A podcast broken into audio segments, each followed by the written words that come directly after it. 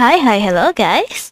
I'm Rui, and this is Macabre Ramblings, as always.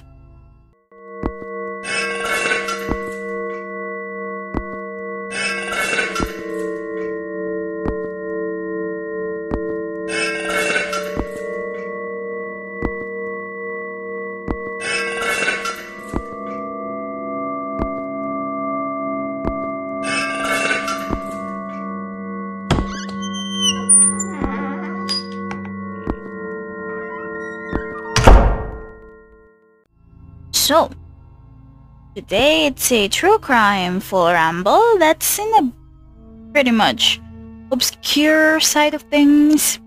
It's something that I cannot find much information as I want to have, but it's very interesting for me, and so I decided that hey, if the topic is interesting for me personally, then I'd make an episode out of it because, you know, I don't think that I would put out a good episode if I'm not that interested in the topic. And so I took up this very obscure and just bizarre crime topic. uh-huh. And so I'm pretty sure that you have seen the title, or if not, and this is like playing in a playlist or something. The topic for today is about the Tiger Woman, Clara Phillips, the Tiger Woman. So who is the Tiger Woman? Because I'm Tiger Woman isn't her actual name, and Clara Phillips is actually born with the name Clara Ann Weaver on June 23rd, 1898 in Waco, Texas. Waco, Texas. Waco, I think it's Waco. And she was the fourth of five children born to John Weaver and Anna Jackson. Anna Jackson is such a cool name. Sounds like someone that could be in a could be a singer or something. Anna Jackson, a singer, a celebrity. So Clara, let's go back to Clara. Suddenly I'm so fixated with her mother. so Clara is especially close to her baby sister, Etta. So throughout her childhood, Clara's family bounced between numerous small Texas towns. Eventually, they settled in Houston when Clara was already a teenager. So shortly after moving to Houston, 15-year-old Clara met 22-year-old Amor Phillips and they had a romance happening. Uh, nowadays, I could say that my stance on a mm, adult, basically putting a minor into a relationship isn't good. Personally, I don't think that's good because the age gap is besides the age gap it's more of the mental development gap. Why am i just suddenly rambling about this? But yeah because this was in 1898 i guess this is normal for people back then to have like a minor and um, adult meeting like this and having romance happening. So that's what happened between clara and amor so there was a passionate romance happening between the both of them our Amor? Armour. I think it's Armour or Amor. Armour. Apparently it's Armour. So Armour was handsome. Mm-hmm, and he was and he is ambitious. So Clara believed every sweet word and promise that he basically said to her, especially when he promised to give her a better life out west. Mm-hmm. So that's what happened. Uh, the couple eventually married in Houston on November 13, 1913. And Armour aspired to become an oilman. And Clara wanted a shot at being a celebrity, to become a star. Uh-huh. And so the natural compromise between the two of them is to move to California, where the couple eventually made their home at 703 West 53rd Street Los Angeles, California. So as the time goes by, the married couple were both reasonably successful. Clara was very pretty, classically pretty, you know, that kind of celebrity prettiness. She has dark hair, fashionably bobbed to her chin, a Coke bottle figure that people love, and a luminous and bright smile. So Mack Sennett, I don't know who the heck that person is, but Mack Sennett apparently hired her for a work, print work called A Bathing Beauty. So, a pinup girl, gravure, is that what it is? Bathing Beauty. And so, and Clara also worked as a chorus girl at Pantages Theater in Hollywood. Armour, on the other hand, worked in the oil industry, and he made enough money to hire servants to care for the Phillips home. So you could see that everything is going up and up. The married life is going well. He even sent for Clara's mother and sister, and they eventually joined the household. So they were having a stable, better life. So during the early part of the Roaring Twenties, because this was 1913, so the years passes by. So when oil wells were springing up across the city, Phillips' husband, Clara Phillips' husband, Armour, he was beginning as a, a blah blah blah blah blah. What the heck? He was beginning a career as an aggressive, persuasive oil stock salesman. He bought expensive suits and a big house, all on credit, for his currently 23-year-old wife, Clara Phillips. And Clara, as of this time, was a kept woman, but unfortunately, luxury didn't bring her happiness because of her celebrity lifestyle or, you know, schedules of people that are th- uh, that have jobs within this industry. Her schedule often conflicted with Armour, and Clara was very emotionally dependent on her husband which I think isn't that good. and eventually, because she was unhappy about these conflicting schedules, she decided to quit her job and dedicate her time to being Mrs. Phillips. But unfortunately, this solution was imperfect. Because mm-hmm, we're talking about a true crime case here. Things would always go downhill at some point. Uh-huh. So Armour, while he was being reasonably successful the last couple of years, eventually money became a problem. His credit was soaring. And with the money going down, his marriage is also going down. And Armour eventually began spending his evenings elsewhere. And Clara, the one who is very emotionally dependent on her husband, noticed this and she eventually grew suspicious as to why Armour is outside a lot these days. So, what does a suspicious wife do if her husband goes out way too much at evenings?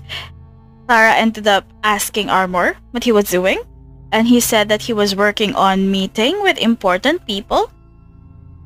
But while Armour was away, the neighbors began to talk, and the gossip eventually reached Clara's ears, and the gossip was regarding where her husband is at nighttime. So according to the local rumor, Armour isn't meeting with important people, but he is meeting with his mistress. And who is his mistress? His mistress was a 19-year-old bank teller named Alberta Meadows. Yep. So before we continue with Clara Phillips' side of the story, let's go to Alberta Meadows real quick. So Alberta Meadows, her whole name is Alberta Gibson Tremaine Meadows. Tremaine is such an interesting name. Tremaine. Tremaine. so she was born in Texas in 1903. Her parents were Fred Tremaine and Lottie Gibson. She had one brother. Unfortunately, her one brother died during the 1918 flu academic flu pandemic, and uh, she has a younger sister named Genora. Alberta was while growing up was a timid girl with a sweet disposition and she loved to sing. So in 1922, Alberta married a 21-year-old construction worker named Jesse Marcus Meadows. The couple lived at 1182 North Commonwealth Avenue and they were very much in love. Jesse wanted to be a pastor and Alberta was just content to be his wife and someday a mother.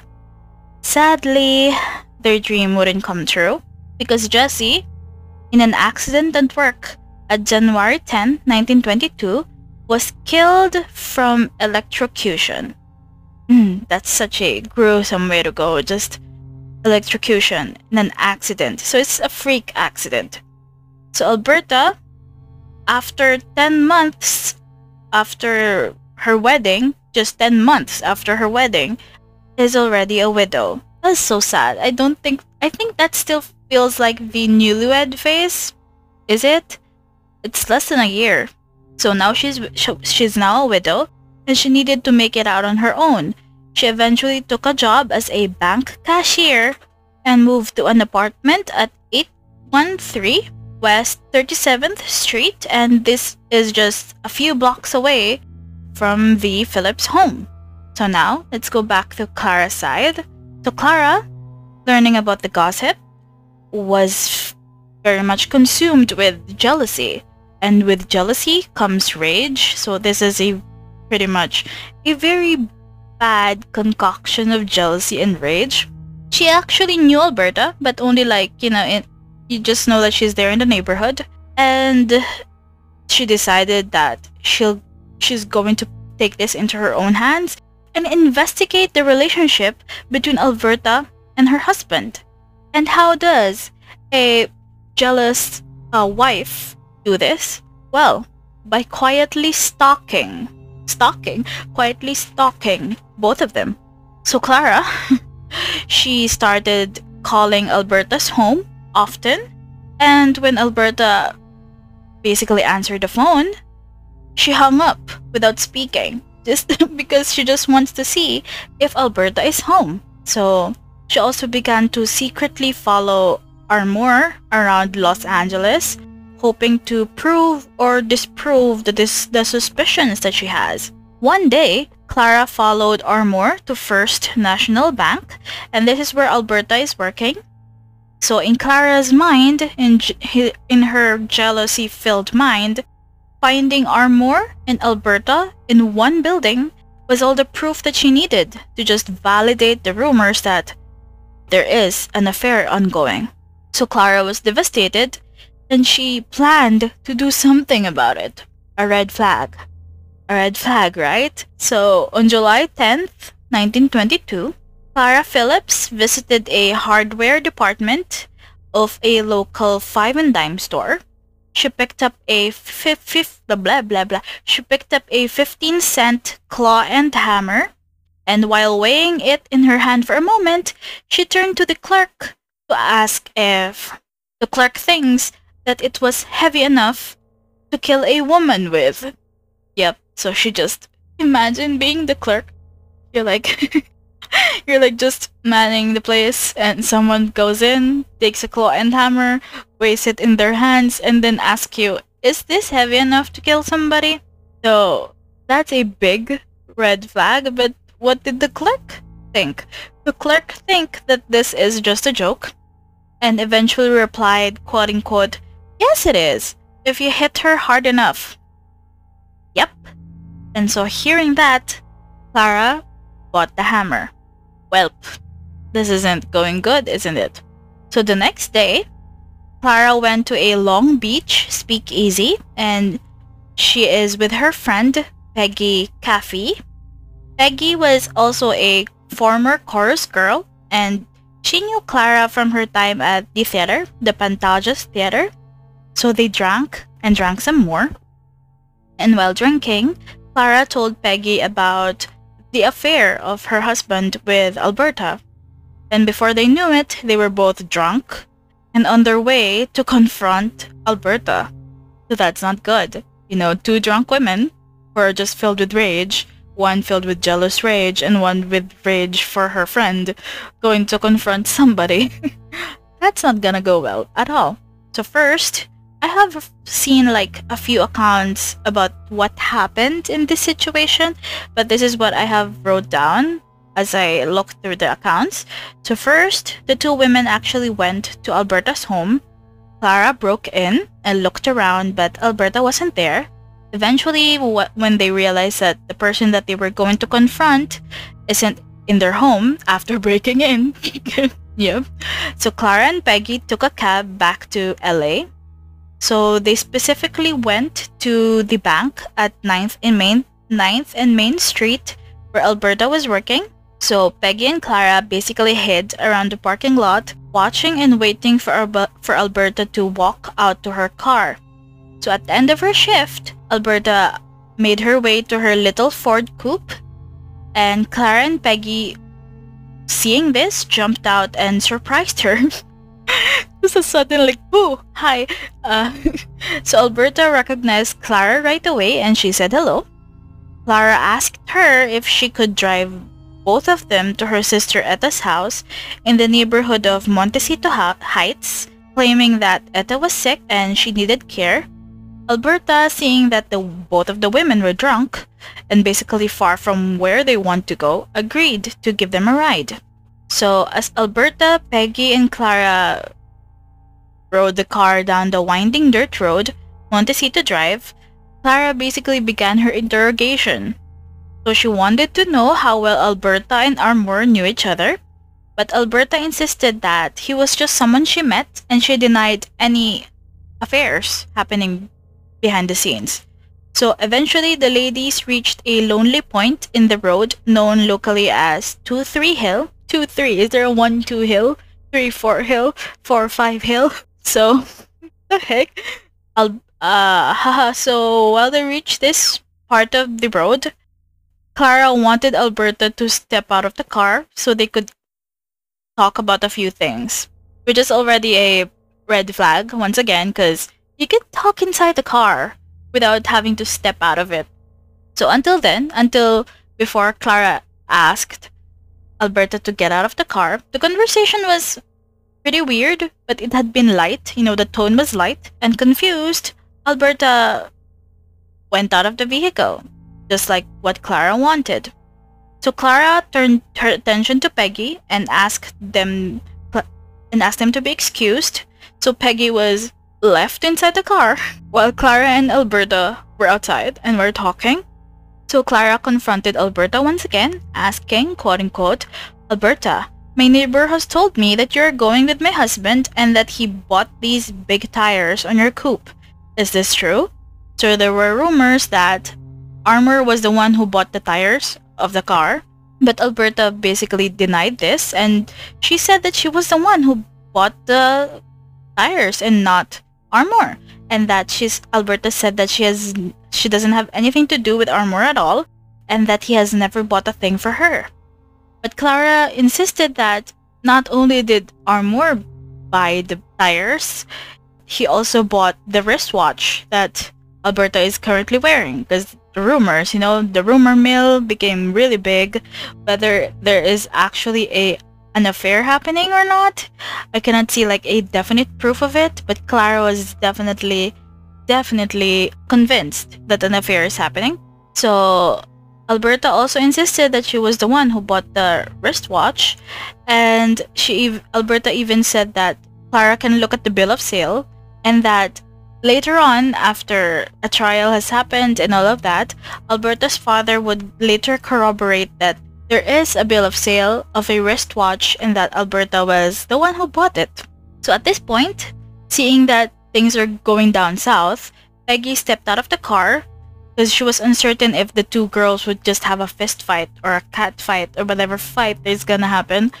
And she noticed that, oh no. So she noticed that Clara has a hammer concealed behind her back. Yep.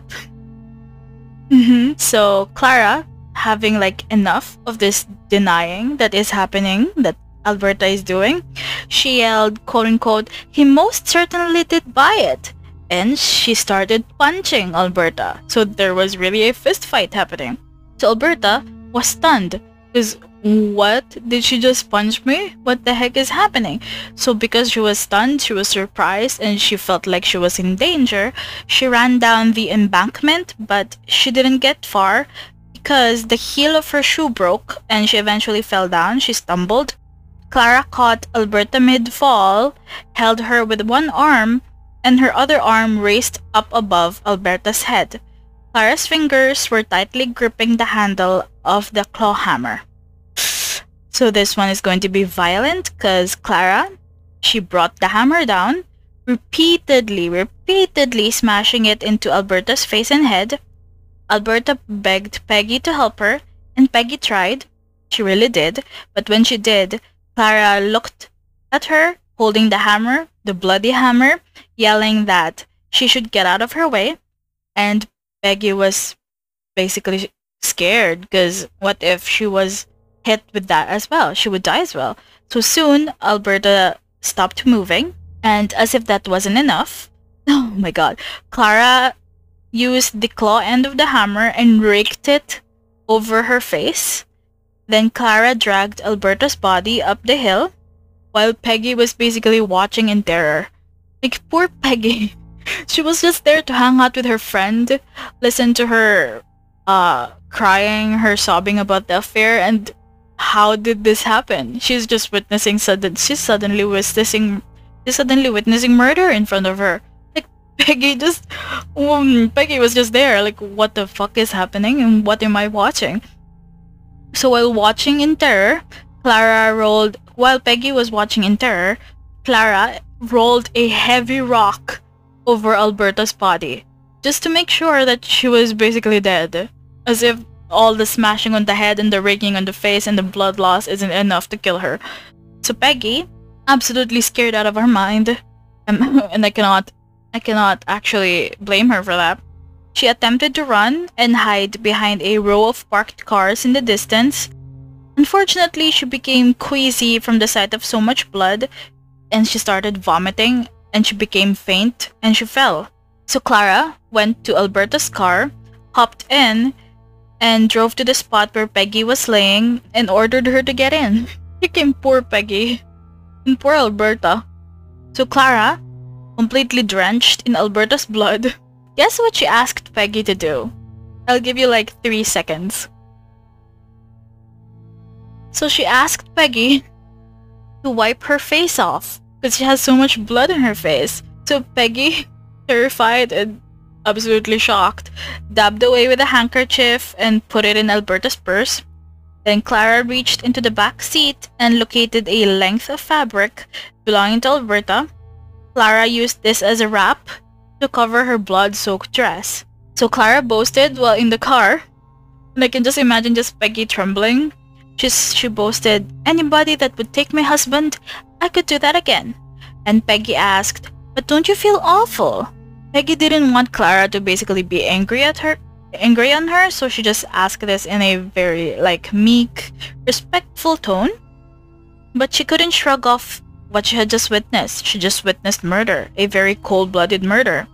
Clara didn't respond, however, and she just flashed a smug grin. She just grinned. Oh my god, it's terrifying and she drove to the corner of Pico and Figueroa Boulevard. And there, she ordered Peggy to basically get out of the car. While Peggy has stepped out of the car, Clara warned her that if she says anything, she'll kill her. And Peggy believed her. And of course she would. She just saw her friend kill somebody in cold blood. So she knew that Clara can definitely do murder, and if she want to, she could do it again.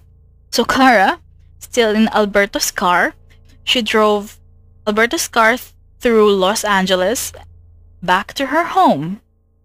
Mm-hmm. She walked through the door, still drenched in blood, and found Armour waiting. oh my goodness. She told Armour, quote-unquote, I just killed the one you love, and now I'm going to make you the best dinner you ever had. I don't know what Armour was thinking of at this very moment. I think that he was shocked. He was terrified and he wouldn't know what to do. And so apparently Clara did give him the best dinner he has ever had while she told Armour the details of the crime. Armour, understandably, had no words other than to deny the affair that uh, deny the affair that Clara was believing in so much. He had no idea that Clara can do this, and he was repulsed by it. Still, he felt obligated to protect her, and he eventually concocted a plan. First, they washed Clara, her clothing, and Alberta's car of any blood evidence. Armour instructed his wife to drive the car to the Greek Theatre's parking lot in Pomona, a nearby town, while Arthur trailed behind with his own car. Once Alberta's car was abandoned, Armour chauffeured Clara back home and advised her to pack a few things because she was about to take a train ride somewhere else to hide. Armour then spent the rest of the night frantically raising enough money to send Clara to Mexico to hide. By morning, he had enough cash to send Clara off to El Paso through a train. Uh, so even if the destination was El Paso, Armour advised her to disembark at a random town where she could basically quietly slip into society and live out her life. Uh, so the couple shared a tender, tender goodbye kiss on the train platform and went their separate ways. After concocting this elaborate, I don't know if you could call it elaborate, but this plan to basically save Clara and not put her in jail, Armour eventually felt his conscience running after him, catching him and wrapping itself all over him. And his conscience wouldn't allow him to remain quiet about the murder that Clara just did.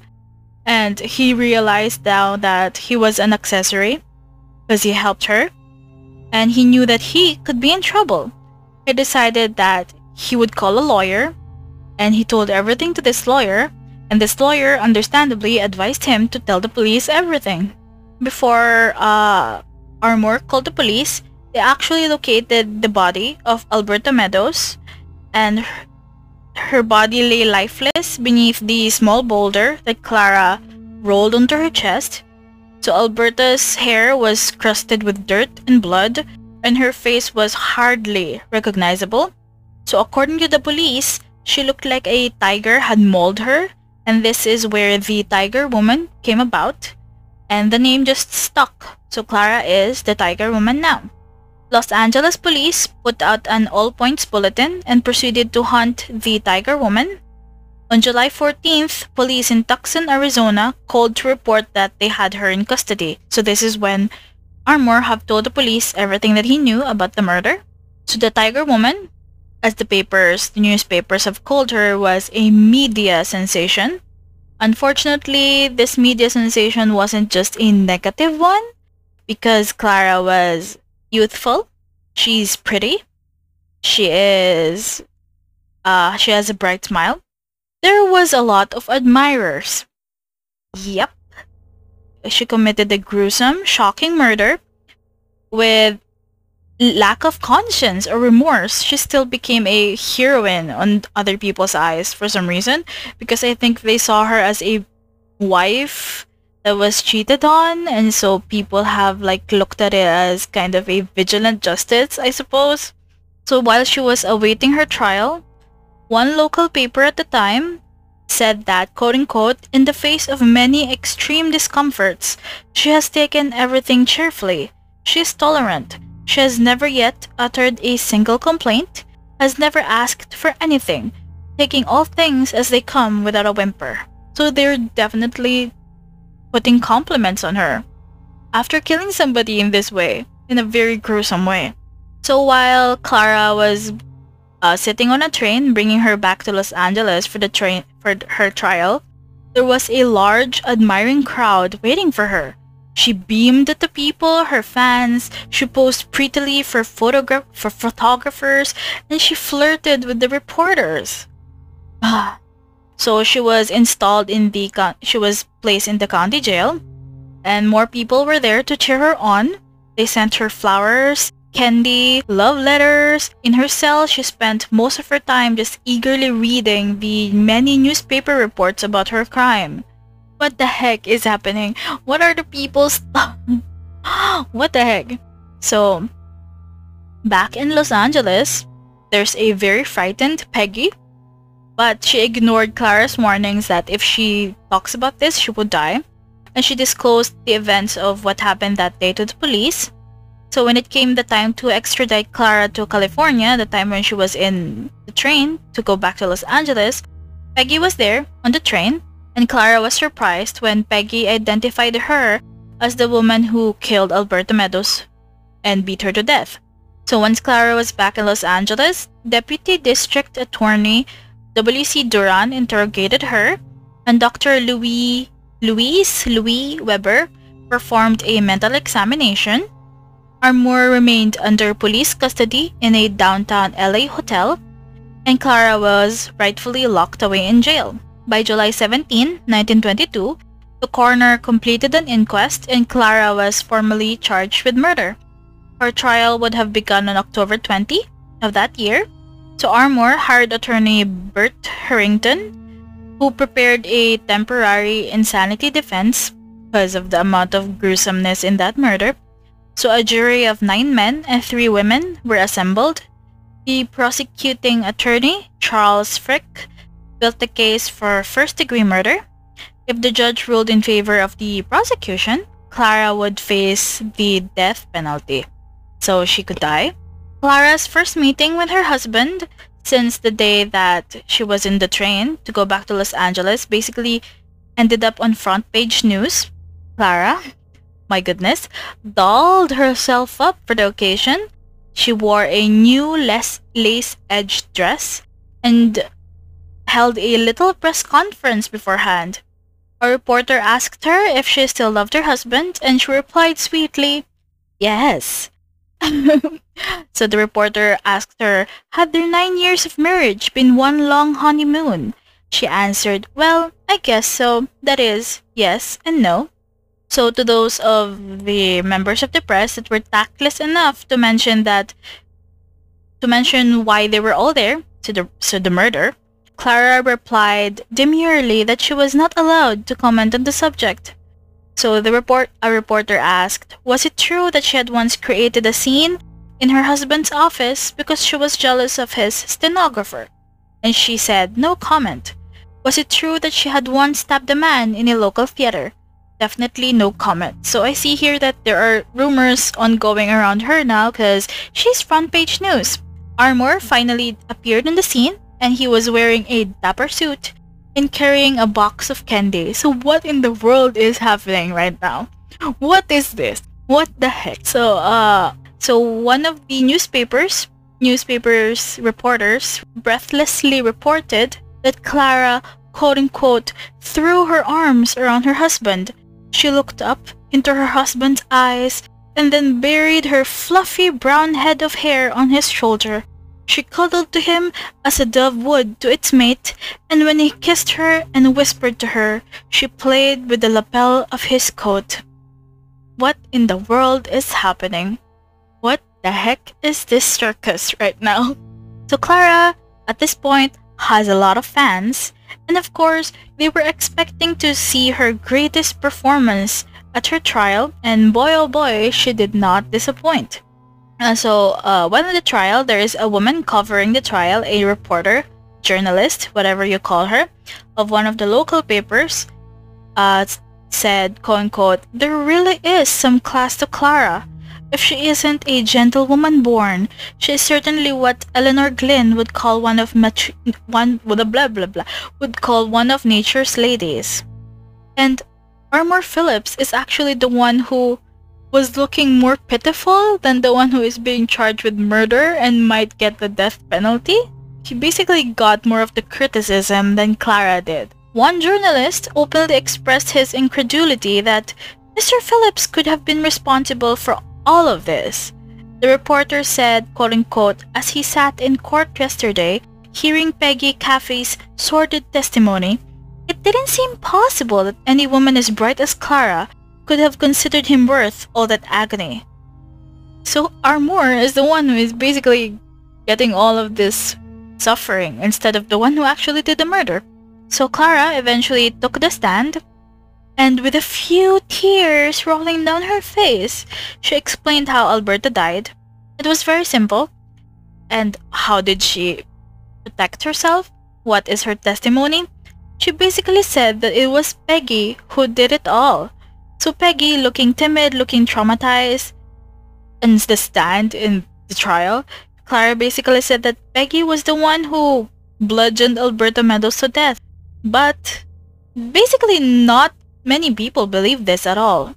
Because Peggy was looking so traumatized, as I have said, she's looking so traumatized to the point that she was weeping and she was quivering so much on the witness stand when she testified.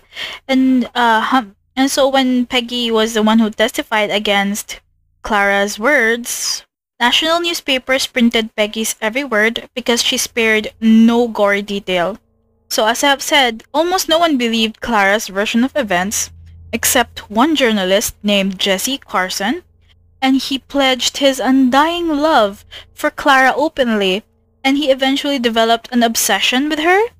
But the jury, even if this reporter was very much obsessed, the jury was not easily swayed. But they were unfortunately still swayed, because on November 16th, 1922, Clara Phillips was convicted of murder in the second degree, not in the first degree murder, so she's not going to get the death penalty. So apparently, three women jurors wanted to see her hang, but eventually compromised on second degree murder because one of the jury foremen said that supposedly her smile had softened the hearts of male jurors. And I will say this once again, what is this circus? What in the world is happening? So, let me add more to this circus by saying that there are several reporters that claim that Clara had her feminine charms to think. One male juror was quoted as saying, quote unquote, she had the most appealing smile I ever saw. So her trial created a sensation. More letters, more candy, and more flowers were delivered to Clara's cell. Armour Phillips went further into debt, so he was certainly the one who is suffering in this ordeal. He was further into debt because he borrowed heavily to pay for his wife's defense, but after all of that, the jury still found Clara guilty. So after the sentencing, Clara still proclaimed that she's innocent and that no matter what happens, that is not going to change. So in one in one jailhouse interview in 1931, Clara Phillips said this, quote unquote, I don't know whether I killed Alberta Meadows or not, but if I did, I did it for motherly love. I fought with Alberta on the top of Montecito Drive to protect the only love I have ever known. I did what any mother in the world will do if she saw her baby being taken from her. Armour L. Phillips is my baby. He has been my only baby. He is my very life. And when I realized he was being taken from me, I fought, fought, fought so that I might always have him. So now, Clara is basically sent to jail because, yeah, though it's just second degree murder, which is absolutely bonkers in my opinion.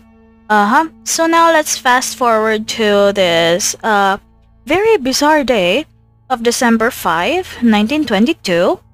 And at this day, a jail matron, which I think is a police stationed in jail, the ones who do the patrols and stuff. So a jail matron went to Clara's jail cell for a scheduled check.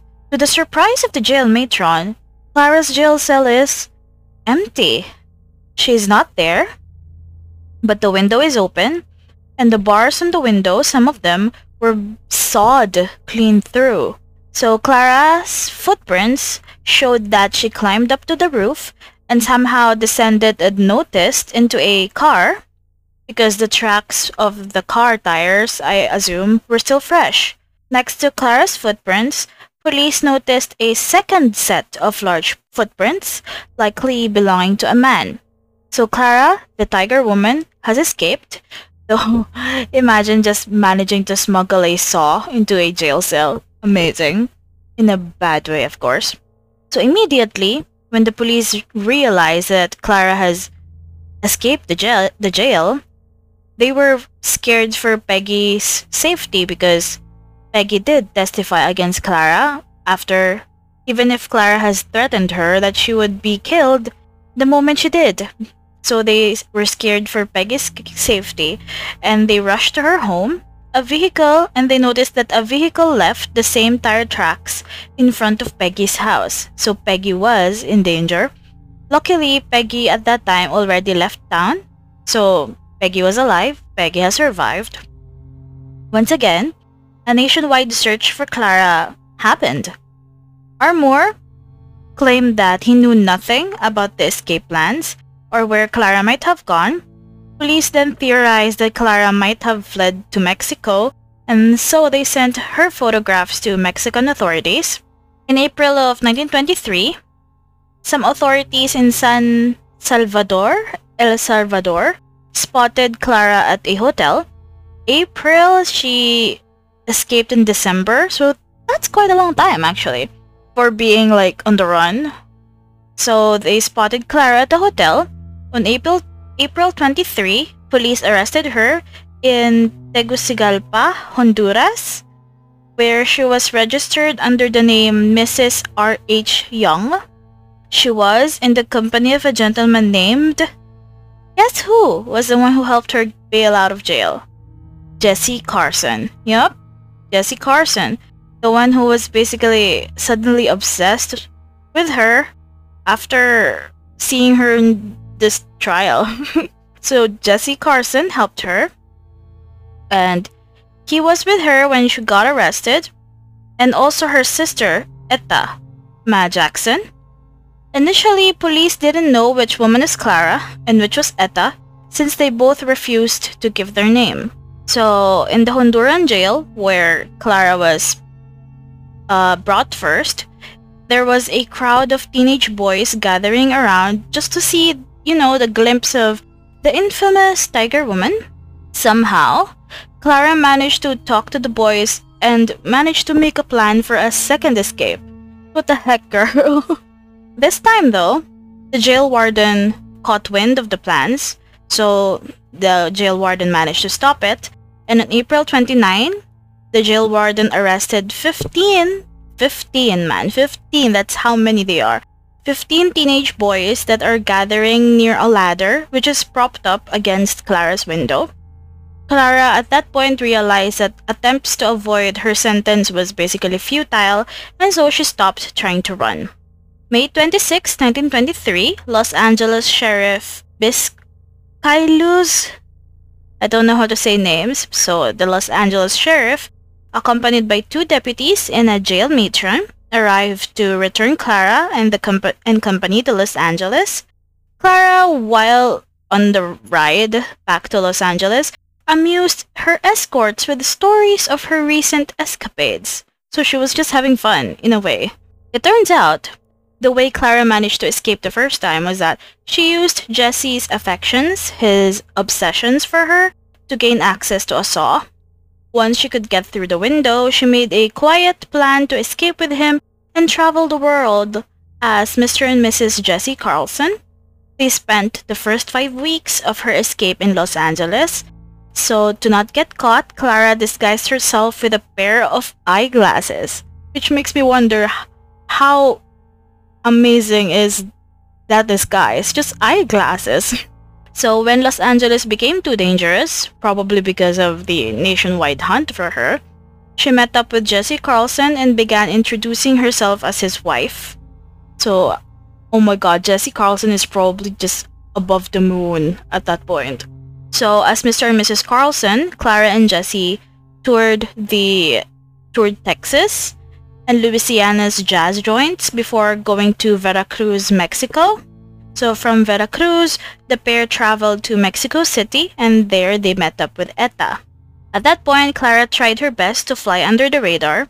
Unfortunately for Clara though, apparently Jesse is a drunk. He drank frequently and when he is drunk, he tended to be loud and boisterous, so catching attention of people.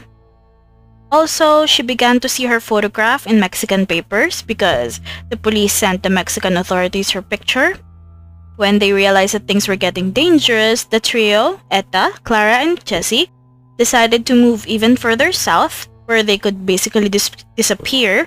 They agreed on Honduras where they basically it did not work. basically, their uh, disguise did not work in Honduras because they basically stuck out a lot because they look very American, very English-speaking people, and that's I, I suppose that's not how the people look there in Honduras, so they stuck out instead of disappearing into the crowd. So in the end, Honduras was where Clara's escapades ended and justice was once again prevailing. So since Clara decided that running away is futile, she just remained in prison. So on June 2, 1923, guards escorted Clara back into San Quentin prison. At first, Clara was very depressed. She was a depressed prisoner. She apparently got so de- blah, blah, blah. She apparently got so dis- depressed. How, how? Why do I not know how to talk? So apparently, she was so depressed that she attempted to basically slit her wrists. Eventually, she decided that if she couldn't escape, she would become a model prisoner and pray for an early release. So that's how it usually happens. So Armour still continued to stand by her for a time. So the couple exchanged love letters and made plans for their future. In 1929, Clara asked California Governor Clement Young to release her while she is still young and could become a good wife and hopefully a mother. Girl, what the heck? She and Armour planned to go far away and start a new life, but of course, Governor Young denied that request because what in the world? Just a prisoner going and approaching you and going like, Can I get released please while I'm still young and not rotting in prison? so Clara Phillips stayed 12 years in prison. And in prison, she found religion, as a lot of people do. She organized a seven-piece orchestra. She trained as a dental technician. so she's doing the damn thing when it comes to like productivity. Uh-huh. Uh, so, while learning how to become a dental assistant, she met a convicted burglar named Thomas Price. So even in prison, Clara was like, I cannot be alone. I could not be single in prison, even if I'm still married with Armour outside. So in September of 1932, a correctional officer intercepted a love letter from Clara to Thomas, and this love letter is explicit, full with like, you know, sexting of the times. so this lapse of judgment apparently cost Clara visitation, library, and mail rights. So this also heavily influenced the parole board, who denied her parole in 1933 and 1934. The remainder of Clara's stay in prison was uneventful, the communication with her husband so Armour was less frequent as time moved on. Armour apparently relocated to the East Coast and started a criminal career of his own. So after being an oil man, he's now a career criminal. And he and Clara never managed to attempt a new life together. So in 1935, when Clara came up for parole, uh, the citizens of California were not happy at all, but there wasn't a thing that they could do about it. She had been promised a guaranteed parole date when she agreed not to fight her extradition from Honduras. Clara gained her freedom in 1935, but when the prison doors opened, there was an eager crowd waiting outside while chanting, Tiger Woman, Tiger Woman. So there are reporters as well, so it's just a media frenzy. But when the reporters asked her about what she wants now that she's out of jail, she asked them to allow her to be forgotten. So outside of prison for a while, she lived quietly in San Diego with her mother, and she changed her name and moved to Texas, where she worked as a dental assistant. Clara and, and Armour finally, finally divorced in 1938. Armour apparently at that time uh, has faced charges for running a bogus film school. He is also faced charges of assault at a Christmas party, uh, traffic violations, and grand theft, so definitely became a career criminal. So only one man claimed to know the rest of her history outside prison, I suppose. And this is A.R. O'Brien, head of California State Prison Board, and he kept in touch with Clara in 1939, he reported that she was happily remarried and grateful that she is living life in obscurity.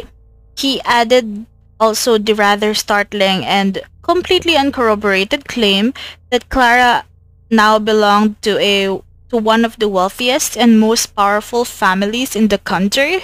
So according to O'Brien, it was her family connections that allowed her to escape prison and flee the country. And that's where Clara's story ends. So I just realized while talking about this story, I did say that it is on the obscure side, but I realized that I did manage to get enough info to last like a while. So I'm happy about that. And so yeah, that is where I this case is ending and me just kind of uh not exactly flabbergasted, but more of like surprised but not disappointed that she did not get the full brunt of justice. Because she did kill someone in cold blood. But because she's like pretty, she has that bright smile, she has that, you know, uh, the classically pretty thing. And I, I probably, she's probably very charming as well. She just managed to charm herself out of a few things that she shouldn't have she she, ha- she should have like gotten the punishment that she should have. But well you know she managed to use what she got and got away with slightly got away with things. Because this is first degree murder. Because of the hammer and the cold-bloodedness and the gruesomeness of it to the point where people think people think that it that it looks like Alberta got mauled by a tiger. So yeah, so dis- disappoint, surprised, but not disappointed. Wait, disappointed but not surprised. Yeah, disappointed but not surprised. I switch it so badly. So yeah. Oh, while I'm recording this, it suddenly started raining. It has been very rainy these past couple of days. And so if you hear like a noise in the background, like crackling or just you know, unwanted noises, it's probably that. So I apologize. Because I don't know how much the rain is translating into the recording. Uh-huh. I'm just happy that it didn't start like thundering and lightning and stuff. So, yep. Should I give a hint for the next episode? So, the next episode would be a paranormal one. And, uh... I suppose I could give the hint of Asian supposedly Asian Cannes Film Festival.